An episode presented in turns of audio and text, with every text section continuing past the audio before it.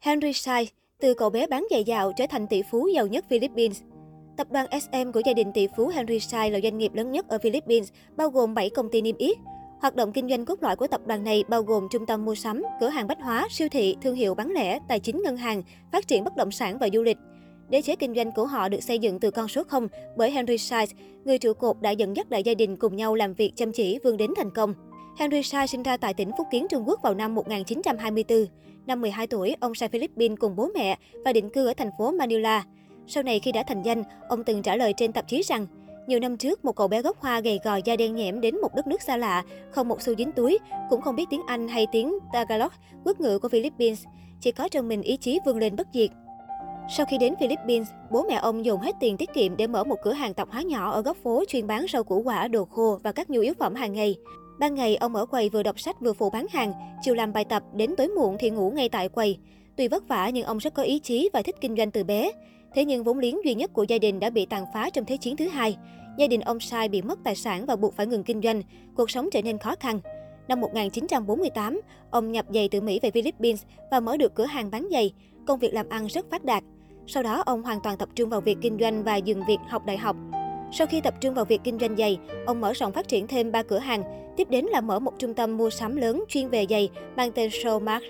Từ năm 1955, ông đi du lịch vòng quanh thế giới bằng máy bay cánh quạt, nhập khẩu các loại giày về Philippines. Chỉ trong vài năm, ông đã lập kỷ lục bán được 100 triệu đôi giày và giành được danh hiệu vua ngành giày vào thời điểm đó. Vào những năm 1970, Henry Sai đã mở rộng hoạt động kinh doanh từ ngành giày sang cửa hàng bách hóa tích hợp mua sắm và giải trí. Ngành công nghiệp giày dép đã mang lại khách hàng và tôi có thể bán cho họ những mặt hàng khác. Ông nói, Henry Sai đã huy động hết sức lực của gia đình và đào tạo những đứa con của mình thành cánh tay phải đắc lực. Cửa hàng bách hóa đầu tiên được Henry Sai thành lập cùng với con gái lớn của ông. Năm 1970, con gái lớn mới 20 tuổi, Teresita Saikosens đang chuẩn bị học tiếp để lấy bằng thạc sĩ thì được ông ngỏ lời quay về giúp bố. Thực tế đã chứng minh những nỗ lực của bà đã gặt hái được thành quả và chẳng mấy chốc, doanh số bán hàng trong cửa hàng đã tăng gấp đôi. Hai năm sau, Henry Sai đề nghị Teresita mở cửa hàng bách hóa đầu tiên ở Manila. Cửa hàng bách hóa này có diện tích kinh doanh 20.000 m2, thuộc hàng tráng lệ ở Philippines thời bấy giờ. Vì là lần đầu tiên nên việc thiết kế của cửa hàng này như thế nào, trưng bày sản phẩm ra sao, tất cả đều là một bí ẩn đối với Teresita Size. Để khẳng định khả năng với bố, bà đã làm việc chăm chỉ, đồng thời đến thăm nhiều hội chợ thương mại để học hỏi kinh nghiệm. Vào năm 1972, Henry Sai và con gái đã thành công trong việc mở rộng Showmark thành cửa hàng bách hóa SM. Sau đó, gia đình tỷ phú đã phấn đấu đưa cửa hàng bách hóa SM vươn lên thành số 1 ở Philippines. Trong những năm đầu, ông đã nhìn thấy cơ hội kinh doanh tại các trung tâm mua sắm ở châu Âu và Hoa Kỳ, đồng thời tin rằng đây là tương lai của tiêu dùng bán lẻ. Năm 1985, Henry Sa đầu tư mạnh vào việc xây dựng trung tâm mua sắm lớn. Sự đột phá đó đã mang lại những khái niệm mua sắm và tiêu dùng hoàn toàn mới cho Philippines, đồng thời đưa Henry Sa trở thành người tiên phong trong ngành shopping mall châu Á. Cùng lúc với việc mở trung tâm mua sắm lớn, ông cũng đưa ra mô hình kinh doanh hợp tác cho các doanh nghiệp khác, thuê lại một số cửa hàng và tập hợp sức mạnh của nhiều doanh nghiệp để kinh doanh vương quốc bán lẻ tiêu dùng của riêng mình. Điều này đã biến Henry Sai trở thành ông hoàng thực sự của các trung tâm mua sắm, cho phép ông chuyển dần hoạt động kinh doanh từ bán lẻ thuần túy sang phát triển bất động sản và quản lý trung tâm mua sắm, tạo ra một mô hình kinh doanh bất động sản hoàn toàn mới.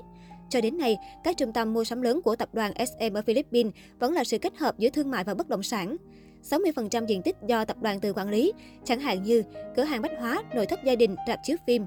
40% còn lại là khoảng trống dành cho đối tác phát triển.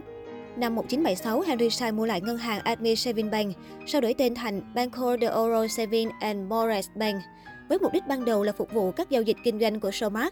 Năm 1996, ngân hàng đổi tên một lần nữa thành Banco de Oro Universal Bank và nhận được giấy phép ngân hàng thương mại do Ngân hàng Trung ương Philippines cấp và hiện đã trở thành một trong những ngân hàng thương mại lớn nhất ở Philippines. Một người bạn từng hỏi Henry Sai tại sao tỷ phú lại đầu tư vào ngành ngân hàng. Ông trả lời rằng SM có rất nhiều khách hàng và nhà cung cấp cần các dịch vụ tài chính. Nếu có thể cung cấp cho họ nhiều dịch vụ hơn và kiếm tiền thì tại sao lại không làm? Chúng tôi làm hài lòng khách hàng, mọi người cần những gì họ muốn, tôi sẽ cung cấp những gì mọi người cần. Tỷ phú Henry Sai nói, đây cũng là logic trong việc mở rộng kinh doanh của gia đình tỷ phú. Dựa trên lợi thế hiện có, liên kết với nhu cầu của khách hàng và mở rộng đa dạng ngành nghề. Kể từ những năm 1990, nền kinh tế Trung Quốc bắt đầu phát triển. Gia đình tỷ phú đánh giá thị trường Trung Quốc sẽ là cơ hội phát triển rất lớn. Sau nhiều thập kỷ phát triển, khi đầu tư ra nước ngoài, họ vẫn tuân thủ chiến lược đầu tư của gia đình và có một bản đồ tài chính vững chắc mà không dựa vào vay mượn. Gia đình tỷ phú Henry Sai không chỉ mở rộng kinh doanh ở Trung Quốc, mà từ năm 2002, Henry Sai và nhà đầu tư Lý Gia Thành đã cùng nhau phát triển thị trường bán lẻ Philippines, đồng thời thành lập chuỗi cửa hàng sản phẩm cá nhân Watson, tập trung vào dược mỹ phẩm và các sản phẩm chăm sóc cá nhân. Trong một doanh nghiệp gia đình đa dạng, Chủ tịch Harry Sai cho phép các con trai và con gái của mình kinh doanh tách biệt theo chuyên môn hoặc sở thích cá nhân, đồng thời phụ trách các loại tài sản khác nhau trong ngành công nghiệp khổng lồ của gia đình, tạo thành một hiện tượng kế thừa hợp tác chuyên về ngành kỹ thuật. Ông Sai đã từ chức chủ tịch tập đoàn vào năm 2017 và đảm nhận chức danh chủ tịch danh dự khi để những người con của mình cùng đội ngũ lãnh đạo điều hành đáng tin cậy ở vị trí lãnh đạo. Ông ấy đã ra đi bình yên trong giấc ngủ vào sáng sớm thứ Bảy. Thông báo của gia đình tỷ phú vào năm 2019. Bên cạnh sự giàu có và óc kinh doanh xuất thần, Henry Sa còn được nhiều người ngưỡng mộ bởi cách giáo dục con cái. Có 6 người con, ông luôn dạy các con phải đề cao tính kiên trì và chăm chỉ lao động. Từ khi 13 tuổi, các con của vị tỷ phú này đã phải đến siêu thị xếp hàng hóa lên các quầy kệ và làm thu ngân. Giờ đây, các con và cháu của ông đều tham gia vào việc kinh doanh của gia đình. Cả 6 người con của tỷ phú đều được thừa kế tập đoàn. Trong đó, Therese Titasai Coulson, con gái cả của ông thường đại diện cho SM tại các sự kiện quốc tế và được xem là người sáng giá nhất kế nhiệm tỷ phú Henry Sai.